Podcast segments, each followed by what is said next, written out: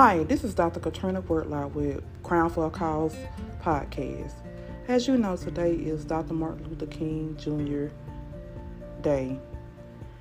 We, we need to remember what he had said. I had a dream speech. I think it's wonderful that we remember him and what he said and what he did in Washington, D.C.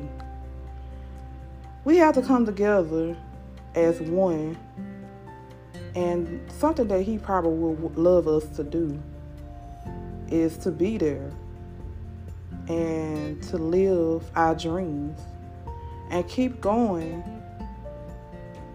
and keep going until we get there. We are strong people.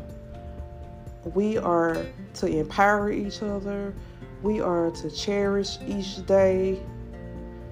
We are to build a foundation. Share this with our legacy and keep on dreaming. Dreaming and reaching our goals. Let's manifest in 2022. And I'm done speaking. This is Dr. Katrina Wood, Crown for a Cause podcast.